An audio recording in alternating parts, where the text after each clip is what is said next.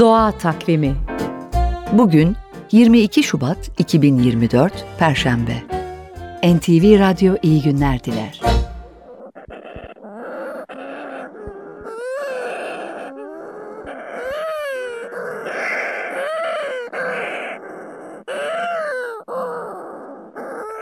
Şubat ayı yel kovan kuşları için önemli bir dönem.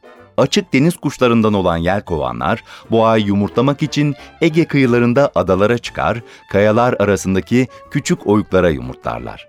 Ancak bunu gece gizlice yaparlar. Çünkü gündüz martıların saldırısına uğrama riski vardır. Peki açık deniz kuşlarının İstanbul Boğazı'nda işi ne? Neden yılın her günü onları kuzeyden güneye, güneyden kuzeye uçarken görüyoruz? NTV Radyo Arşivinden şehir kuşçusu Kerem Ali Boyla'ya kulak verelim. Gözlemler ve uydu vericisi takılan kuşlar bu kuşların beslenme alanının Karadeniz'de olduklarını ve özellikle hamsi ve hamsi yavrularının bulunduğu alanlara gittiklerini gösteriyor. Bu durumda bu kuşların hayatı gerçekten devamlı hareket halinde geçiyor.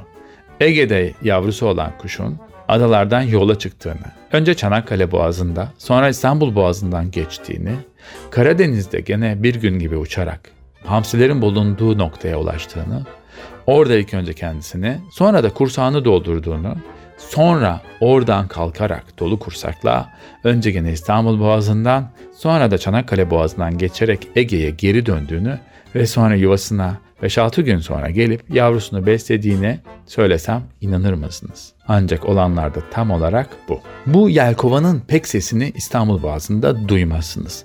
Çünkü sesleri sadece üreme adalarında duyulur.